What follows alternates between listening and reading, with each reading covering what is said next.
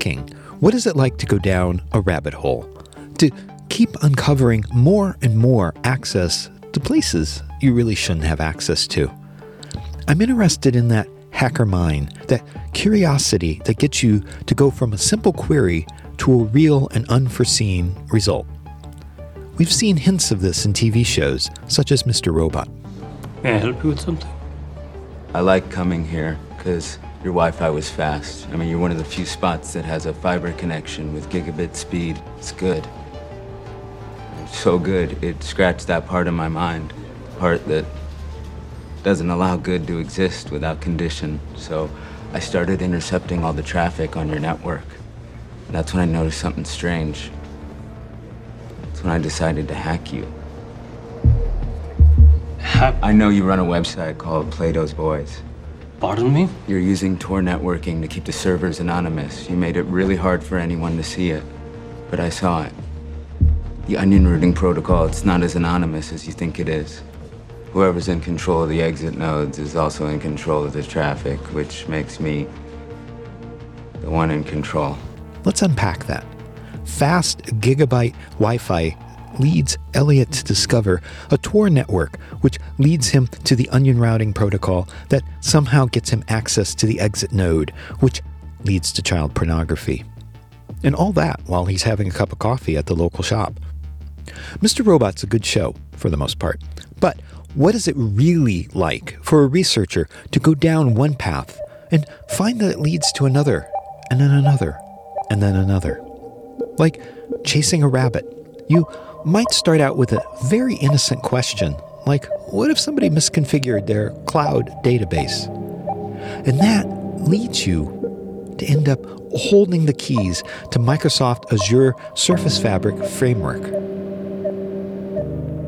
And if it did, what might that process look like? What are the decisions that you make to get there? In this episode, I'll talk with two researchers who simply followed the rabbit. And in a moment, we'll find out where it led them.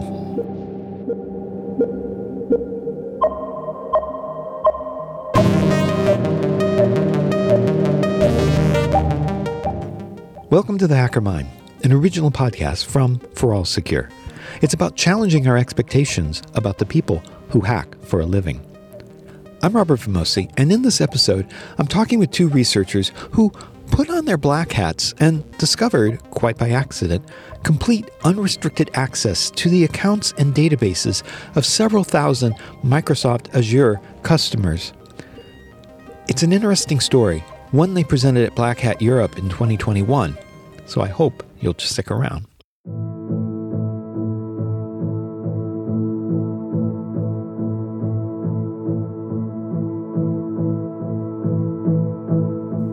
Cloud security is relatively new, and as such, it probably hasn't gotten as much attention as it deserves. In episode 28, I talked with Ophir Harpaz and Peleg Hadar about fuzzing the hypervisor that's used in Microsoft Azure Cloud. It's a pretty serious vulnerability. It ended up ranking 9 out of 10 in severity. I'm happy to report that Microsoft addressed it very quickly. Recently, though, another set of researchers found yet another vulnerability in Azure. And this Chaos DB vulnerability, that too was resolved very quickly by Microsoft.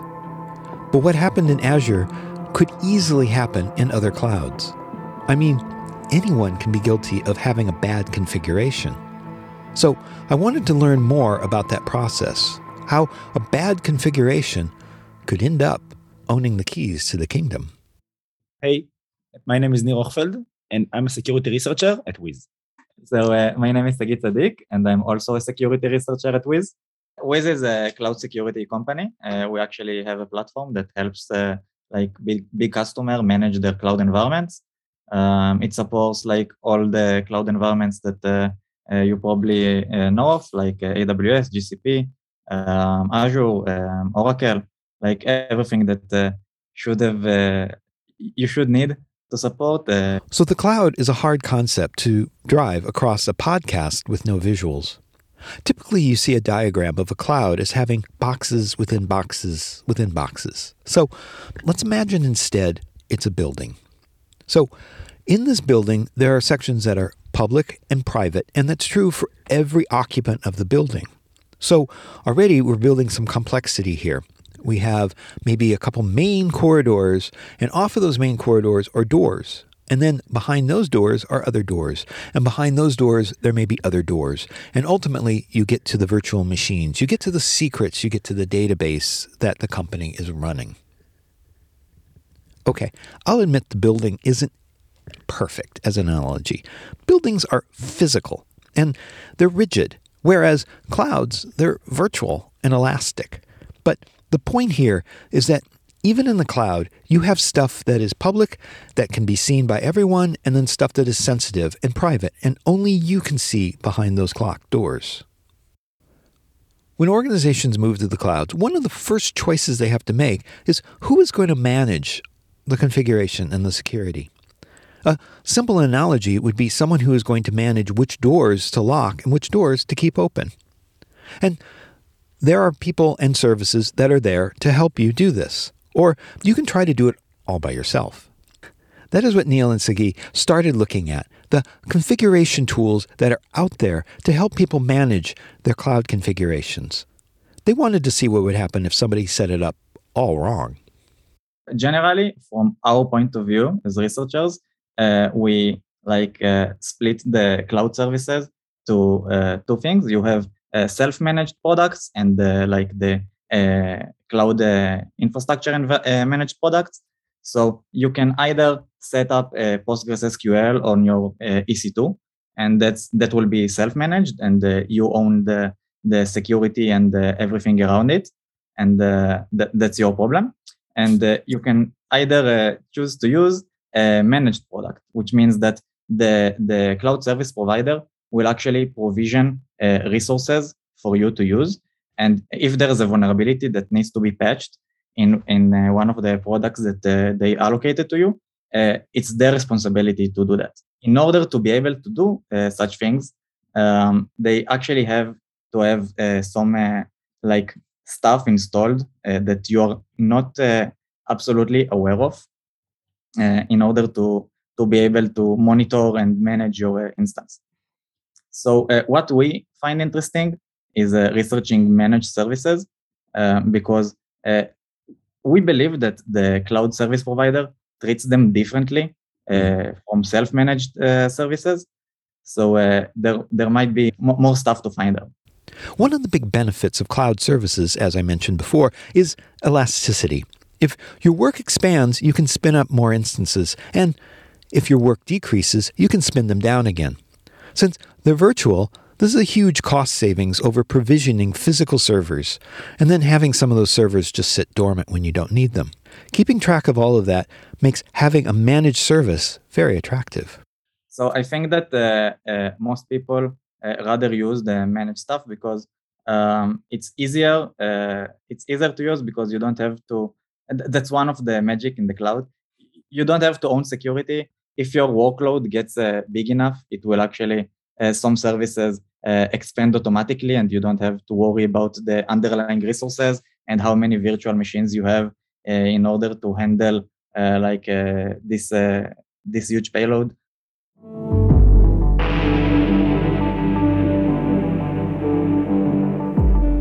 At Black Hat Europe, Nir and Sagi presented a vulnerability in the Cosmos DB, one of the cloud management services I mentioned. It turns out that Cosmos DB is used by some of the world's largest organizations to manage the massive amounts of data in near real time that they need. So, imagine the prize if you could somehow get access to all of that. So, uh, Cosmos DB is a managed database solution offered by Azure. Um, this means that uh, if you're an Azure customer, you can use uh, Cosmos DB to manage your data for your uh, applications. And uh, it's generally quite popular service among our customers. And that's one of the reasons that we chose to actually research it um, because we've seen many of our customers using it. And we wanted to make sure that like if you can configure it wrong, uh, we will be able as a, as a product to tell you that you configure it wrong, like get, get it correctly. To give some perspective, Cosmos DB powers critical business functions like processing millions of prescription transactions or managing customer order flows on e commerce sites. So it's super important. So if yeah, if if you find a vulnerability in Cosmos DB, and since this is a managed service, we, we believe that it could affect a lot of customers, uh, and our customers are using Cosmos DB. So we found we, we felt like it's important for us to audit it. We have a problem that cloud vulnerabilities do not usually get CVEs. Um, so that's one of the reasons we actually name our vulnerabilities because instead of referencing like uh, yeah, the Cosmos DB vulnerability, you could actually, you would normally reference to the CVE number, but since there are no CVEs for cloud vulnerabilities, uh, we we rather use like a catchy name, so like Chaos DB in that case. Um, so no, it it wasn't scored because, as I said, there is no CVE, but we did get a bounty from Azure, and uh, to that time it was the maximum bounty offered by Azure, which is uh, forty thousand dollars. So this means that the Azure probably understand how severe this vulnerability actually was, and uh, they gave us a bounty accordingly. So, in reading about the Chaos DB vulnerability, you might think that they set out to find this, to prove that they could somehow access thousands of Azure customers using Cosmos DB. Actually, that's not at all what happened. Again, they just had a simple goal to misconfigure Cosmos DB. What could possibly go wrong? And for there, they let their curiosity lead the way. This entire story is like uh, follow the rabbit. Like we, we set up a Cosmos DB account. Hmm, here is an interesting feature. And then we, ah, it lets me execute code, but I don't have root privileges. Hmm, what do I do? Okay, let's let's attempt to uh, like elevate our privileges. And, and then we find like it's one thing lead to another uh, which uh, made it like quite fun during the research. So yeah, like a capture the flag competition, really really fun.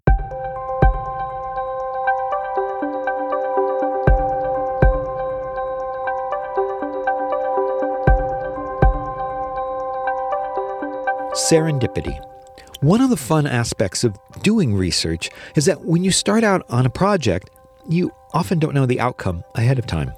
It's a happy set of accidents that leads you from one thing to another in the process. Nir and Sagi were originally looking for misconfigurations that users can make when they're trying to set up their Cosmos DB on their own. So while we browse all the features uh, in the user interface, like trying to to set up like the least secure Cosmos DB instance possible, we found that uh, Cosmos DB lets its customers uh, use a product called Jupyter Notebook. Okay, Jupyter Notebook is a, a product that lets the customers repre- represent their uh, data in cool ways using code. And because we were already familiar with Jupyter Notebook, we knew that it lets its custom let its customers execute arbitrary code.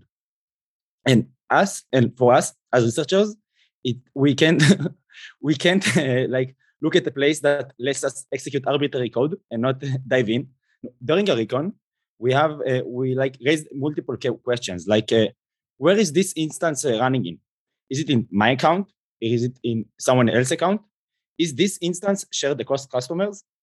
And in order to answer that some of that unanswered questions, uh, we tried to uh, elevate our privileges. There's this concept in security of least privileges when sharing data. You might only want someone to see the data and not touch it. You might not even want them to see it. But if you can elevate those privileges, then you can do a whole lot more. You can potentially change the data. Privilege escalation bugs are pretty common. And we believe that uh, if we uh, put enough resources in order to find one in the Jupyter Notebook implementation, we'll eventually find one. So, uh, like after and it turns out it wasn't quite uh, that difficult. After clicking on enough buttons in the user interface, we eventually found a way to escalate our privileges to root. So that's actually how I beta test things. I randomly click things until something breaks. And I remember calling Symantec and reporting a serious bug in an early version of their password manager. When I told them the random keystrokes I had done, they screamed back, Why would anyone strike those keys in that order? Why indeed? The, the fact of the matter, though, was that it opened the password manager without any passwords, so anyone could see in clear text its content. It doesn't matter why somebody would strike those keys in that order, it's still a vulnerability, right? It, by, by default, the Jupyter Notebook uh, runs in Python 3, but which runs in a low privileged user named Cosmos user. But when we switched our, our programming language from Python 3 to C Sharp, we found out that, that the C Sharp notebook actually runs as with root privileges, not the low privileges Cosmos user. After elevating our privileges to root, we, uh, we could conduct a more extensive recon around the Jupyter Notebook environment. We found out that the Jupyter Notebook had some local firewall rules restricting uh, network access. And when we reviewed the firewall rules, we found uh, some uh, familiar uh, IP addresses, like the IP address of the Azure Instance Metadata Service, which let's where for for any of you who are not familiar with the metadata service, it's a service in Azure. It's a it's like an, uh, a static IP for each uh, Azure virtual machine where the customer can access in order to retrieve metadata regarding the uh, virtual machine instance. So the developers of the Jupyter Notebook service found it important. So customers cannot access that instance metadata service uh, IP address. And we couldn't see these uh, rules because we didn't have uh, root privileges when we started this yeah. process. So initially, we like Uh, we executed code as the unprivileged user. We tried accessing this uh, IMDS URL. It's like CURL and then uh, an IP address that everyone knows. And like this failed, but we didn't quite understand why. IMDS is Instance Metadata Service, and they couldn't see IMDS. The service holds the metadata about the currently running virtual machine instance, such as its storage, network configuration, and more. You simply need an HTTP request, and then you can retrieve the unique information per the virtual machine. They issued a request and discovered a couple of interesting things. Uh, either the, the like this virtual machine does not have access to the IMDS, or uh, there is nothing that there is something that prevents us from actually uh, using it, but we, we couldn't actually answer it because we didn't have root privileges. And uh, that's one of the reasons that uh, we decided to actually elevate our privileges to root, or at least to try to elevate our privileges to root, because there was there was stuff that we didn't quite understand regarding our environment, but uh, we didn't have the the means to answer why, uh, because we weren't visible to everything. So that's when they converted to C sharp and elevated their privileges. That's when the landscape changed. After elevating our privileges to root, we could inspect the firewall rules. And uh, after like reviewing the firewall rules, we saw that the developers of the service didn't want the, the users of service to uh, access certain IP addresses. One of the IP addresses was the instance metadata service. Mm. One other uh, IP address was an IP address IP address we weren't familiar with, and uh, which we later found out to be the uh, the IP address of a server called the wire server, which is another static IP address that can be found in every Azure virtual machine instance. And it, uh, the firewall rules also prevented the virtual machine to accessing any IP addresses in the 10.0.0.0 slash 16 subnet, which is a pretty uh, wide, uh, like a big subnet of IP addresses. Yeah, and, and these are uh, traditionally are like internal IP addresses. So uh, this indicates that there is some like internal network that uh, the developers specifically try to forbid us from accessing. Um, but since we had root privileges and these these were local firewall rules that were configured using IP tables, we could actually just flush them using IP tables -f. IP tables is a way to configure the IP packet filter rules in the Linux kernel firewall. The filters are organized in different tables, which contain chains of rules for how to treat network traffic packets. To answer some of their more immediate questions, they issued IP tables command in order to view the local firewall rules configured on this machine. They wanted to see what network resources they can access. In the IP tables, they found a couple of interesting rules. One prevented them from gaining access to IMDS. There's also a firewall rule that prevents access to the 10.0.0.16 subnet. And finally, there's a rule that prevents the researchers from accessing a very specific address. Fortunately, these are local firewall rules And by simply issuing iptables F, they removed those rules. In other words, they had flushed the IP tables. You would expect that this wouldn't work because uh, it's like not the best practice to enforce uh, firewall rules locally. I mean, they could have just uh, enforced these outside of our uh, container of uh, or uh, the machine, or like using a separate uh, a, separate um, resource in order to do that. But actually, when we flush these rules, we could we could somehow like access these forbidden IP addresses. Um, so this shows that um, someone thought about like uh, restricting network access in that environment, but uh, they chose to do it like using local firewall rules, which is not the best practice. And uh, yeah, we could have like taken advantage of it. Understand that for an adversarial attacker, this is an opportunity. They're looking for such weaknesses. And by having root privileges and by flushing the local firewall rules, this means that they now have access. Like uh, enforcing the, the firewall rules locally uh, assumes that an attacker can't gain uh, root privileges. Uh, when in reality, as we mentioned before, uh, privilege escalation bugs are pretty common. yeah, it's, it's like you can uh, you can like use a, a one day CVE. And now these days there are quite a lot. I mean, there were two that we released this week. So even if we didn't find the the bug that lets us run uh, root uh, code with root privileges using the C sharp notebook, uh, as Nir mentioned earlier, we could still like look for a, a one day CV and attempt to use it before Microsoft patches it. So uh, I, I, this this is not the best practice in my opinion. Easy to lose perspective here. On TV, it's bam, bam, bam, and I have root on a system, and I've never seen it before. But how long does it take to find a vulnerability and exploit it? Weeks? Months? Less than a week, uh, like four or five days, something like that. since, since, since the day we started this research looking for Cosmos DB misconfigurations until uh, August 9th, where we actually found the vulnerability and reported it to Microsoft, it took us about a week of uh, following the rabbit and uh, yeah. like hard hard work and sleepless night. But, yeah, uh, yeah. It's like, it's, it's like a four or five days, which uh, it's more like eight to ten days because we were working like all night and uh, because uh, we, we yeah. really enjoyed it. Yeah, and, and this is only like the, the middle of the, the story where the, the good part is like still to come.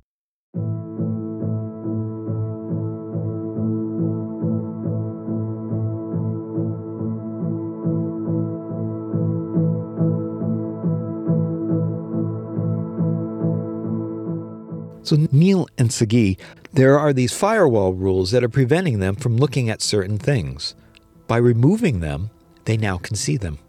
Okay, so uh, as uh, as Nir just said, uh, there were three IP addresses that we know that the developers of the service don't want us to access, but uh, they chose like uh, not the best way to enforce it.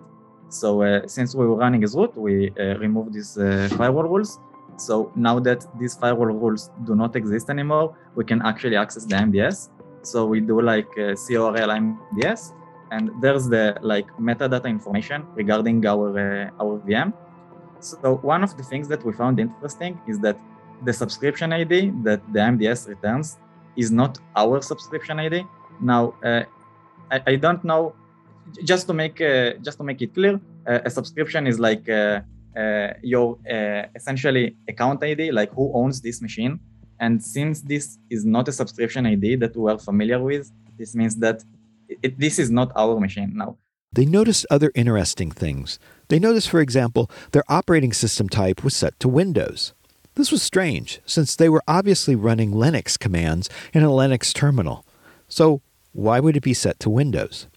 After digging a bit more into their environment, they determined that they were accessing their local host machine metadata service, but not the metadata service for their container.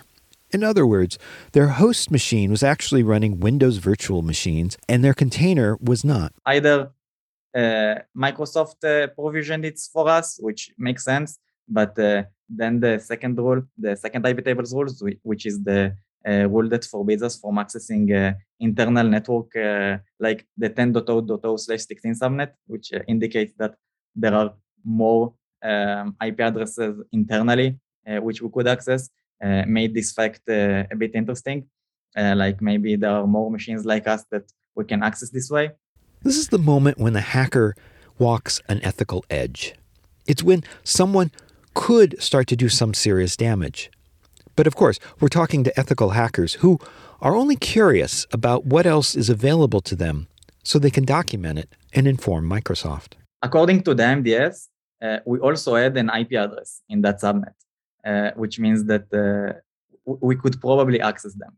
Um, but uh, uh, as Nir also mentioned, there was like this uh, IP addresses, th- this IP address that we weren't familiar with, which when searching on Google, we found out that uh, this IP address belonged to something called the wire server. You can think of the wire server as used to supply any information the agent needs in order to function properly.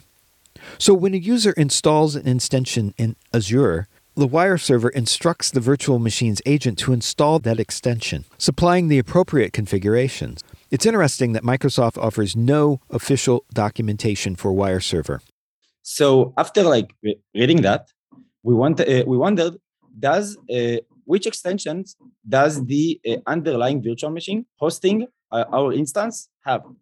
Because uh, obviously we're querying like something that is not our own, and maybe uh, like retrieving the extension and its configuration uh, may may, help us to learn more about our hosted uh, hosting virtual machine and the environment we're running in. So they learned a few more things. For example, before an agent can retrieve any configurations, let alone extension configurations, it must first fetch something called the goal state. What's a goal state? Well, the goal state is, among other things, a list of endpoints that the agents need to contact in order to fetch different configuration settings.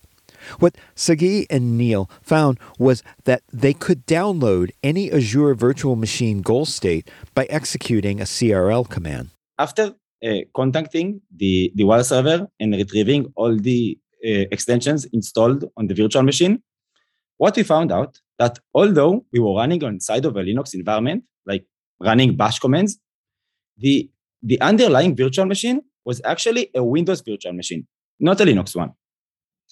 Uh, so uh, this made, made it even more interesting. Uh, for each extension, the wire server supplies the, its configuration. And its configuration can be divided for two, uh, into, into two parts. There's the public settings section, which uh, contains general information about the, the settings of the extensions.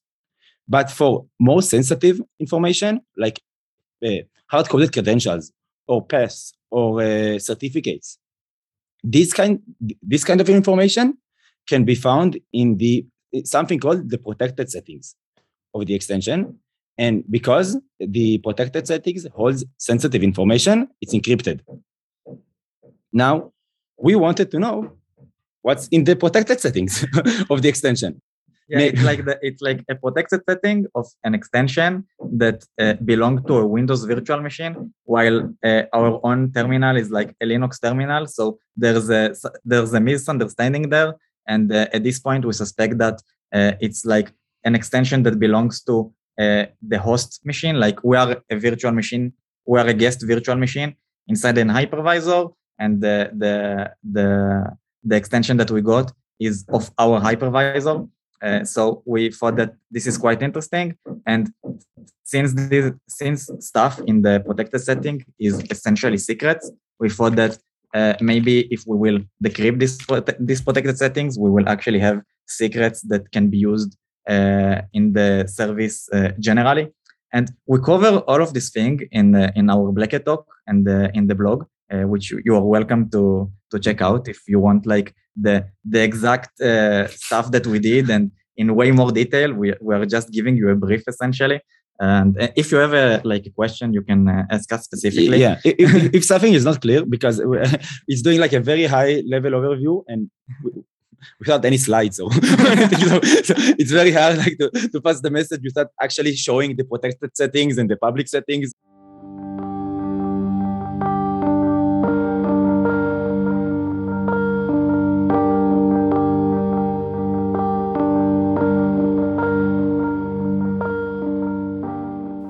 remember office building analogy and the rabbit running through those corridors. Okay, every company using this cloud has a door along a main corridor. But we're still on the outside, or at least we're at a point where we're in the lobby of this building, and maybe we've started to chase the rabbit up the staircase, and we've encountered a few public open doors, but we've also encountered some locked doors. So, again, it's an imperfect analogy, but you're getting the idea. We wanted to decrypt the protected settings in order to retrieve secrets that maybe we didn't know. Like as Sagi mentioned, this is follow the rabbit. So for each, uh, we don't have uh, like a, precise uh, goal for every uh, everything we did.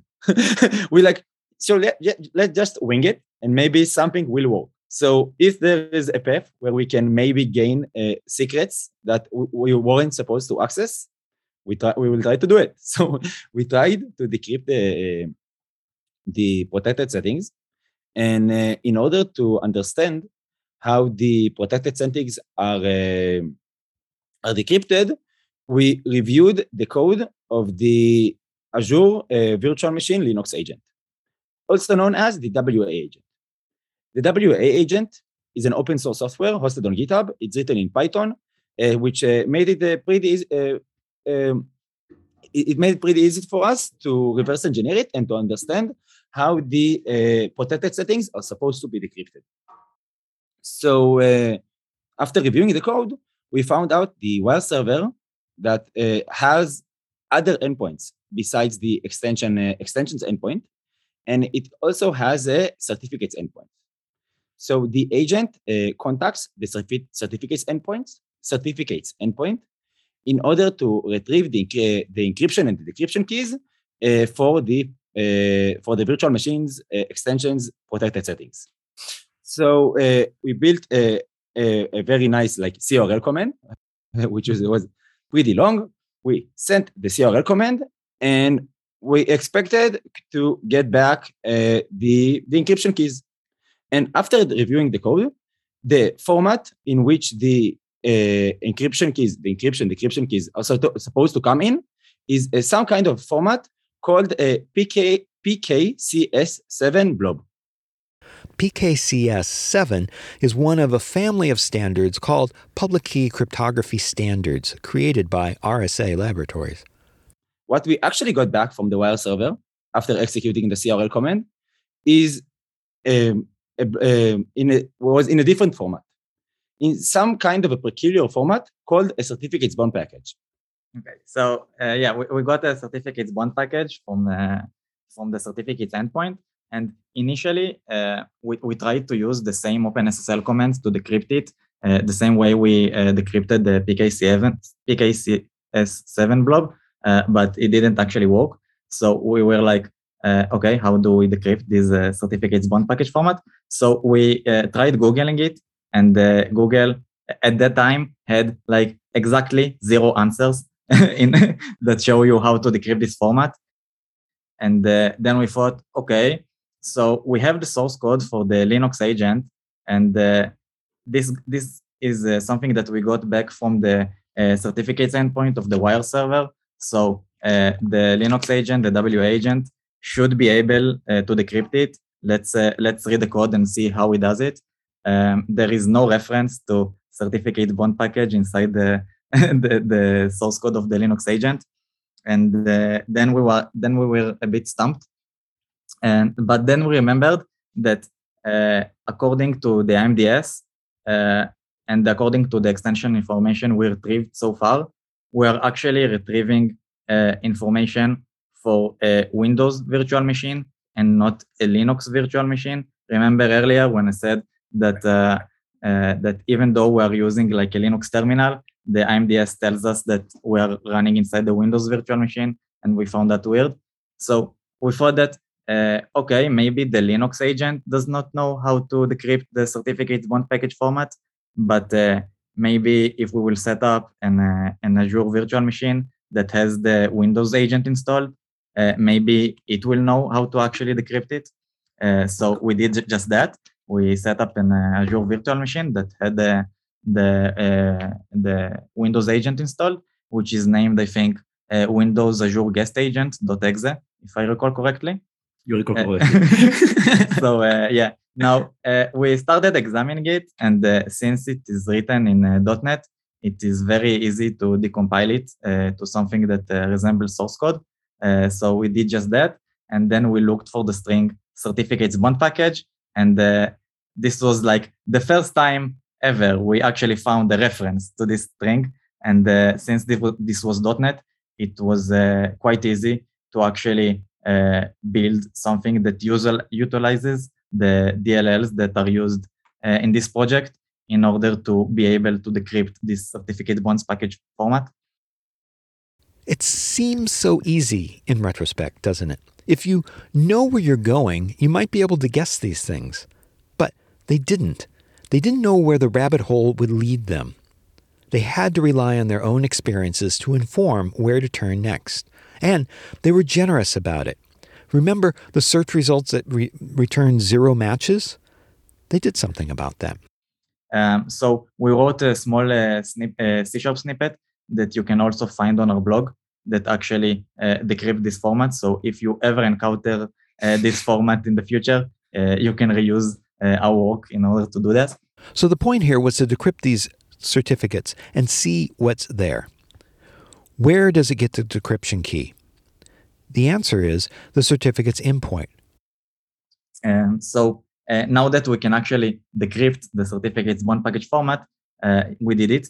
And uh, when we set up uh, an, uh, an, a Linux virtual machine and did that, and also a Windows virtual machine, when we set up a Windows virtual machine and uh, decrypted the, the PKCS, PKCS7 blob, uh, we got back like two certificates uh, at most, and this is what we expected to get when we did it with the certificates bond package as well. But in reality, uh, when we decrypted the certificates bond package format, we actually got back 25 certificates instead of two. Okay, that's certainly a wrinkle. And some of them had like very interesting name.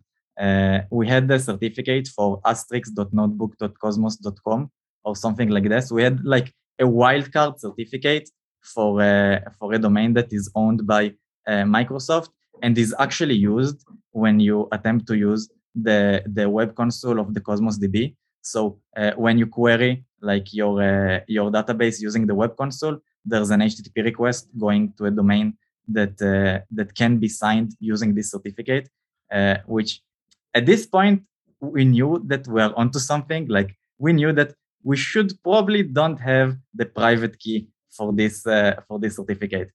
And uh, yeah, there were, were other couple interesting certificates, but that we had a private key for, uh, but according to their name.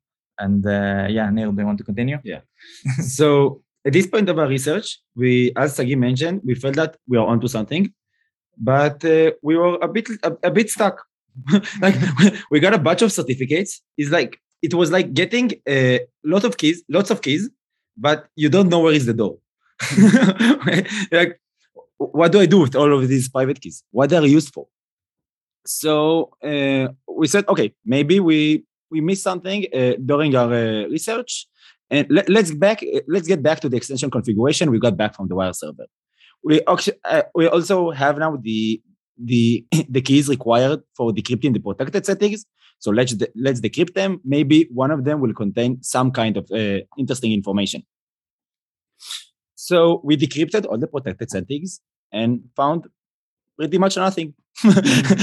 we got like uh, we didn't get anything that was interesting at that time.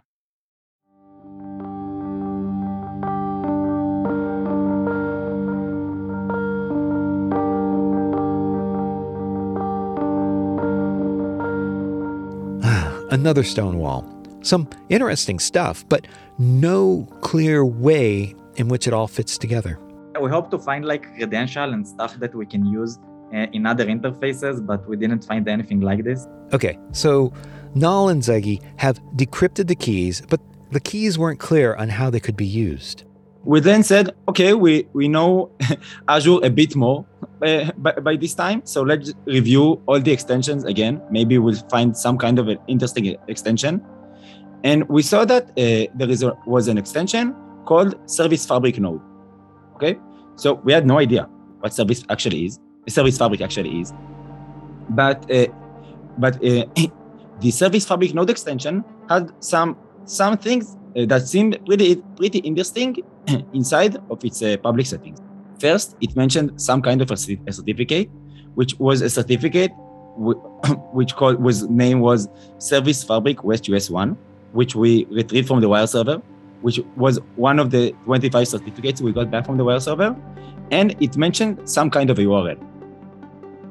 So we took that exact same URL and put it in Google Chrome and browsed to it. After accessing th- th- that URL, an authentication prompt popped up requesting for an authentication certificate, meaning this is one of the doors we were looking for. This is an aha moment. they wanted the certificate to let us in. So our best bet was to just take the certificate we got back from the wire server that was mentioned in the public settings of the of the extension and and, and it worked. So if you've been paying close attention so far, You'll recall that our jailbreak included removing the local firewall rules from the IP tables that prevented them from accessing the 10.0.0.0 slash 16 subnet. With it removed, they could now access it freely. What we got back was like a huge XML manifest file containing bunch of interesting information. It mentioned some kind of a port, port 19080, which, which was an HTTPS port. And it also had, had a few mentions to the, uh, to the certificate, the Service Fabric West US 1 certificate. So, which made us believe that this certificate does have some kind of significance. And it also has had multiple reference to the word service fabric. So at this point, we asked ourselves, what is service fabric? yeah. Well, what is it? So when, when we searched service fabric on Google, we found out that this is a, a container orchestration solution, which is which is actually what powers Azure. but to, if we're being honest, from this point until like the end of the research, we did it as ah yes, Kubernetes. Ouch. Kubernetes is orchestration used by Google. It's agnostic, but you realize that it's Google deep down. Officially, Service Fabric is an open source project at Microsoft, and it powers core Azure infrastructure, as well as other Microsoft services. this is like the, the, Microsoft version of Kubernetes. Let's treat it that way. And the, the manifest file also mentions a few IP addresses in the 10.0.0 slash 16 subnet. And as a reminder, we're actually inside of the 10.0.0 slash 16 subnet, according to the instance metadata service. And we remove the firewall rules that should have prevented us from accessing the 10.0.0 slash 16 subnet. So we can actually access them now. So after conducting a port scan around that subnet, we found out that some of the endpoints in that subnet are listening on the port 19080, which after like researching a bit about Service Fabric, we found out this is like the Service Fabric management port. Oh crap. This is the main way in which Microsoft services its Azure clients. And in order to communicate with that manage port, management port, there is a, a standard a command line tool offered by Microsoft called SFCTL, like a Service Fabric command line tool. And we try to connect to these management ports over that in, in that subnet, in the 10.0.0 slash 16 subnet. And the the authentication process, it, it, it it's obviously requires some kind of authentication. And the authentication process requires a certificate. And and uh, until now, there is just one certificate that had all the answers. we only use just one certificate and it always, always worked. So we use that certificate, the Service Fabric West US 1 certificate. And, and actually, it worked. We were able to authenticate to the cluster. And we tried to, we didn't know anything about Service Fabric. So we tried to like fuzz it. We tried to like, like put all the commands. We like did sfctl minus minus minus minus help and try to all to run all the commands that the command line offers and uh, and after running and after some trial and error we uh, we, we issued the command sfctl application list and it it sped out like 500 cosmos db instances okay so this is like hitting a jackpot 500 cosmos db instances there was still work to be done. For example, could they look inside? And for each Cosmos DB instance, we got a bunch of encrypted authentication tokens.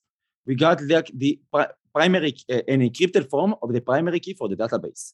And at this point, we knew that the primary key for the database is equivalent to the root password in the, a traditional database, meaning it allows for full uh, read and write access.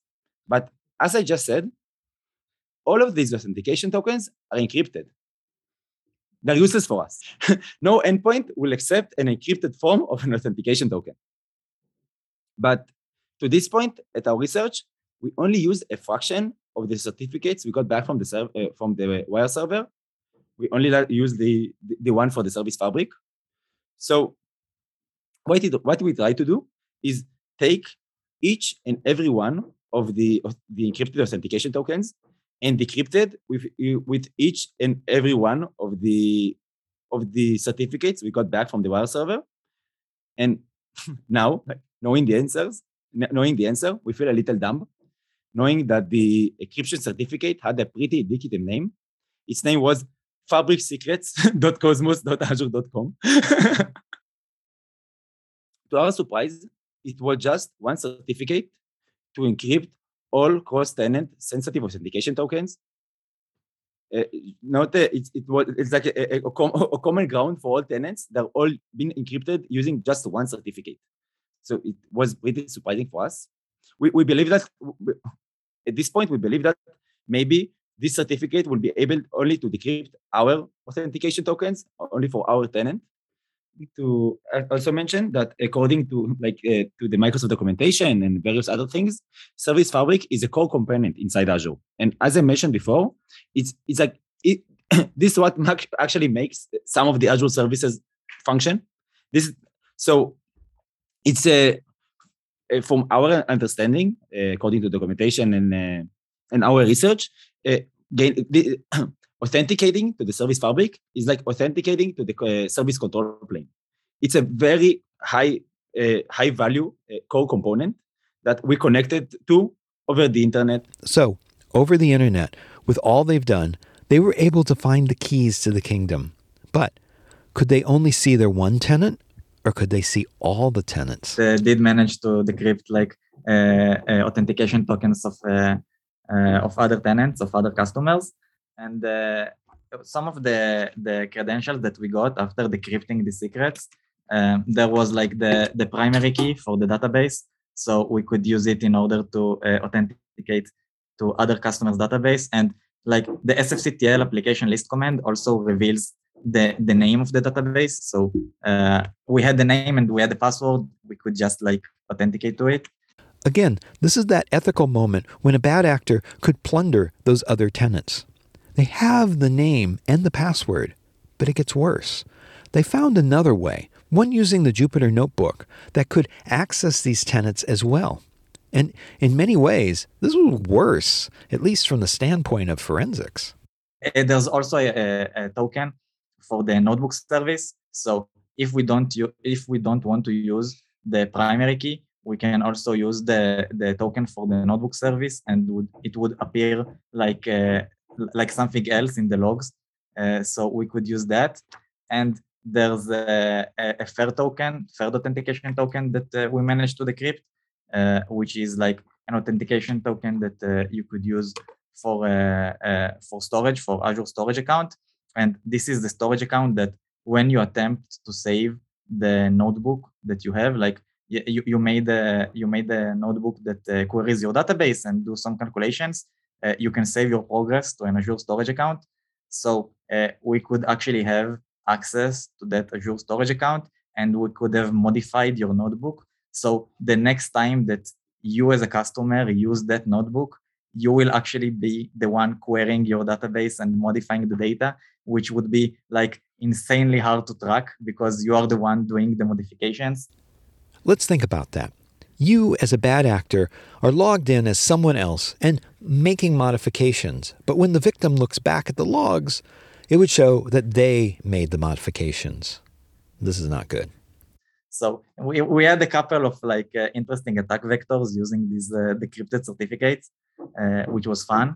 So we had like, okay, we have uh, this uh, uh, this uh, service fabric that we attempted to authenticate locally using the certificate that we got. Uh, but we thought, let's take this one step further. Let's see uh, if like there exists uh, a, a service fabric instance that is accessible from the internet and will actually accept our certificate uh, of the fabric.west US1 certificate because this seems to be a certificate that opens the most doors. So, uh, okay, so this is a significant escalation. Now they're trying to use the certificate that they just found by chasing the rabbit from here to here to here. They want to use that certificate from the outside. They want to see what else they can access in other accounts from the internet. And in their case, from an IP address that's coming from Tel Aviv, Israel.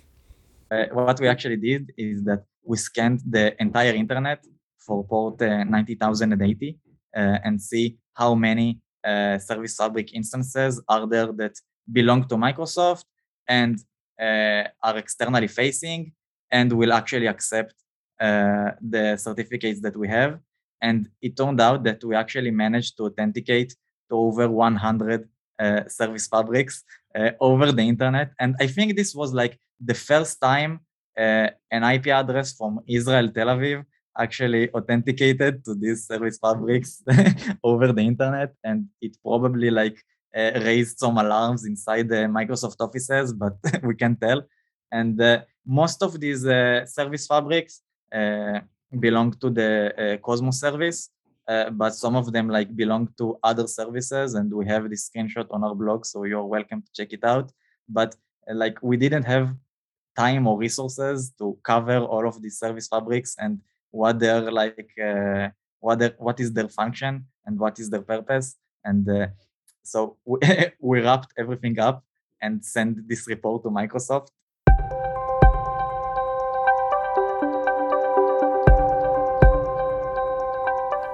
So they started out with just trying to misconfigure a popular service in Azure.